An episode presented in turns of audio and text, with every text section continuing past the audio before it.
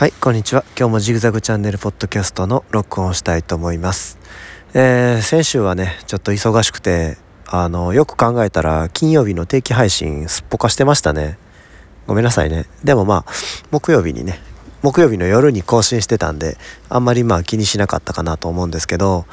えー、一応有言実行で毎週金曜日の更新はあの定期的にしていきたいと思ってるので、えー、大変申し訳なかったと思ってます。えー、今日の録音も、えー、これ金曜に公開できるように今頑張って録音してます。最近すごくあったかくなってきましたね。あったかくなってきただけじゃなくてなんかいつまでも明るいっていうか今僕これ録音してんのが夕方の6時半なんですけど夕方って感じ全然しないですね。もう青空が広がってて。以前ね同じ時間に録音したこともあるんですけどよくね。同じ時間同じ場所で録音してるんですけどその時はねもう真っ暗闇の中で一人喋ってたなっていう記憶があるんですけどね。今はもう正反対ですね。まだまだ今からちょっと遊びに行こうかなって感じのそんな感じの空模様ですね。えー、金曜日皆さんいかがお過ごしでしょうか？僕はね先週先週っていうかまあ一部今週めちゃめちゃ忙しくてもう疲れ果ててるので、えー、次の土日はねちょっと家でゆっくり休みたいなっていうふうに思ってます。まあ普段から土日はゆっくり休む方なんですけどね。子供とまあ近くの公園に行くぐらいであんまり遠方には出かけてないんですけど、えー、ちょっと体をさすがに休めないとね。なんかもう睡眠時間も不規則になってて体ボロボロなんで、うん、自分の体を大事にしたいなっていうふうに思ってる今日この頃です。でまあ忙しい忙しいと言いながらもねちょっとまあ動画の撮影はね滞ってたんですけれどもじゃあ何もしてなかったんかっていうと、まあそういうわけでもなくて、えっ、ー、と、以前からね、あの、まあピアノをやりたいなっていうようなこと言ってたかなと思うんですけど、で、前々回かそのさらに前ぐらいに、えっ、ー、と、まあカシオのキーボードを考えてるよっていうようなこと言ったと思うんですけど、えー、具体的に言うと61件タイプの、えー、CTS1 か CTS400 を考えてたんですけど、あのー、まあカタログいろいろ見ながらねで実際使ってる人の、あのー、レビューとか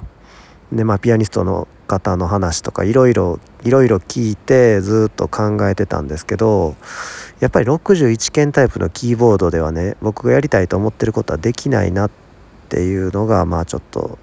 分かってきたというか分かったっていうのが正直なとこですね。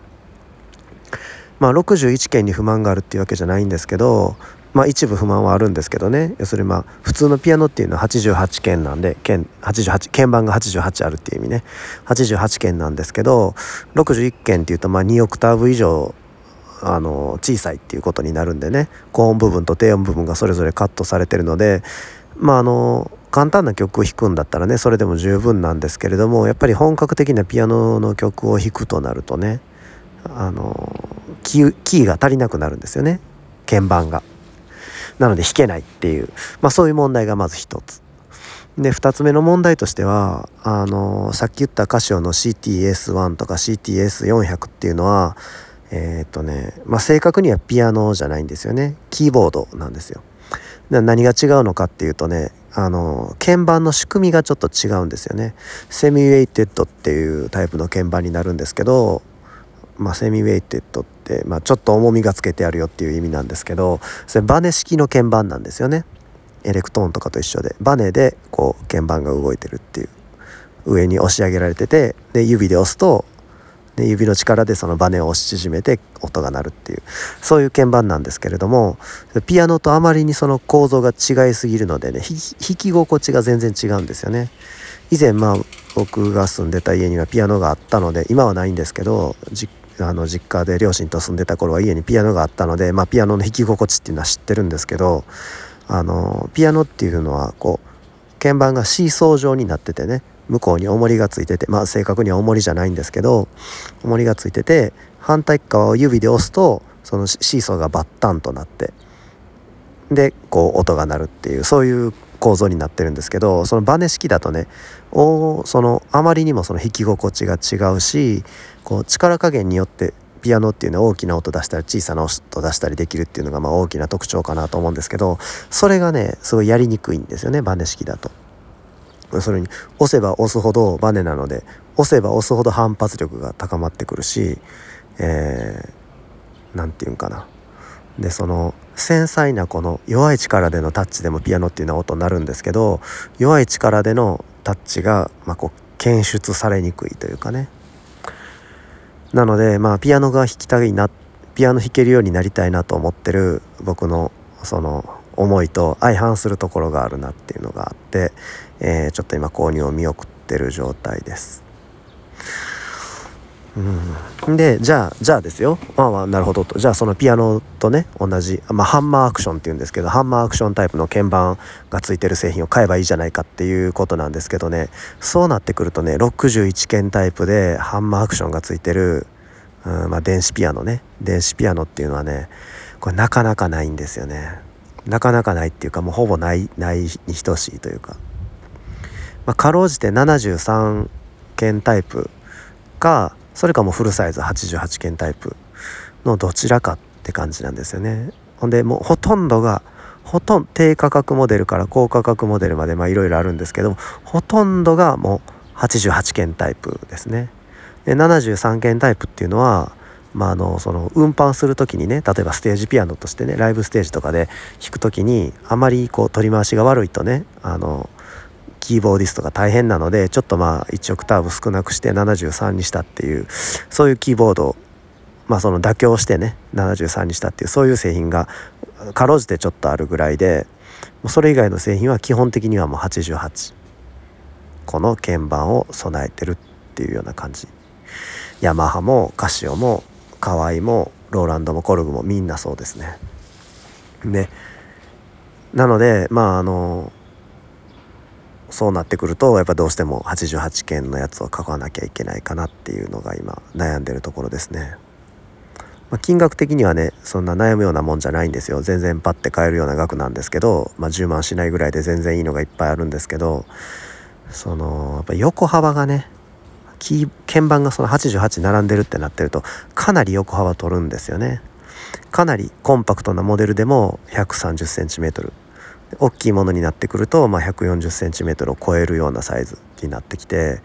ちょっとねあのー、僕の作業環境にはこう置きづらいというかね。置けるんですよ。不可能じゃないんですけどあのいつも YouTube 撮影してるあの白い机の上に十分置けるんですけどすっごいこう圧迫感があるんですよね。でまあ置いたままにできない。そのそれをガンって置いてしまうともう机からすぐはみ出るのでねあのそのキーボードから向こうに行けないみたいな感じになっちゃうんで毎回片付けなきゃいけない。でまたその金額の問題はまあ全然自分のお金出すからいいんですけど大きな大きなものをねその物理的に大きなものを買うとなったらやっぱり家族の了解も得ないといけないですよね。まあ、そんなことがあってちょっと購入に二の足を踏んでる状態です。一応まあ僕の中で候補として上がってるのが、えー、2つ。え、ー、とヤマハの P125 っていうモデルとカシオの PXS1100 っていうモデルですね。どちらもまあ素晴らしくて人気のモデルなんですけれどもそうですね。まあヤマハの方がまああの定番商品というかねその入門入門エントリークラスの製品なんですけどまあ世界中で大ヒットしてるまあ定番モデル。でカシオの方は最近こうぐんぐん追い上げてきた何て言うかなあの対抗馬っていうか新勢力であの構造も素晴らしい音もいいで価格も安いで大きさも小さいっていうことで、まあ、非常に注目されてるモデルですね。プロのピアニストの人なんかも、えー、カシオのやつとかいいんじゃないですかねっていうふうに PXS1100 を結構勧めてる人がいてるぐらいのモデルですね。まあその2つどっちにするかなっていうのを考えてます。悩むポイントとしてはえー、とまあ音色を変える時にね、まあ、ボタンを押すんですけどまあね、普通ピアノ弾くやったらピアノの音で電子えーとね、電気ピアノ E ピアノエレクトリックピアノの音鳴らす時はあのローズ系とかウーリッツァー系とかいろいろあるんですけどはあこの音とかでこうボタンをポチポチ押すんですよねヤマハの方は。カシオの方はタッチパネルを押しながら鍵盤を押すっていう操作方法になっててちょっとまあ煩わしいんですよね気軽に音を変えれないというか。であとさらにその変えれる音色もね音色っていうんですけど音色もえっ、ー、とねヤマハの方が音の数が多いんですよね。歌手の方が音の数が少ない、まあ、そんなに音コロコロ変えるつもりはないですけどえっ、ー、とねえー、っと僕の好きなその音色がねヤマハの方にしか入ってないんですよね。え、っと何ていう名前やったかな。クラビネットっていう楽器の音なんですけどそれが入ってヤマハにしか入ってないっていうとこただ全体的なそのキーボードのデザインはカシオの方がかっこいいしまああの評判もねカシオの方が高いっていうまあそのどちらもその一長一短で悩ましいところですね。まあ額もねそんなにまあさっき全然問題なく買えますよって言ったんですけどまあ金額的にも6万ぐらいする製品なのであのー、やっぱ現物を見てからね他の家電製品と違ってそのピアノの弾き心地とか音っていうのはやっぱマイク越し画面越しではわからないので、えー、実際にちょっと楽器店に行って試し弾きしてから購入を決定しようかなっていうふうに思ってます。なのでまあ、えー、まあ明日明後日あ明日明後日じゃないわ。えっ、ー、とこれが金曜に配信される。あそうか一緒か。明日ね。土日。土日に配信えー、配信じゃない。土日にまあ時間があったらねで体力的にも余裕があったらちょっと楽器屋さんでも行ってピアノ触ろうかなっていうふうにそんなこと考えてます。今日はちょっとなんか取り留めのない話になったんですけど今僕はそんな状況ですっていう紹介でした、えー、皆さんあのピアノとか詳しい人いてたら是非コメントください。じゃあ。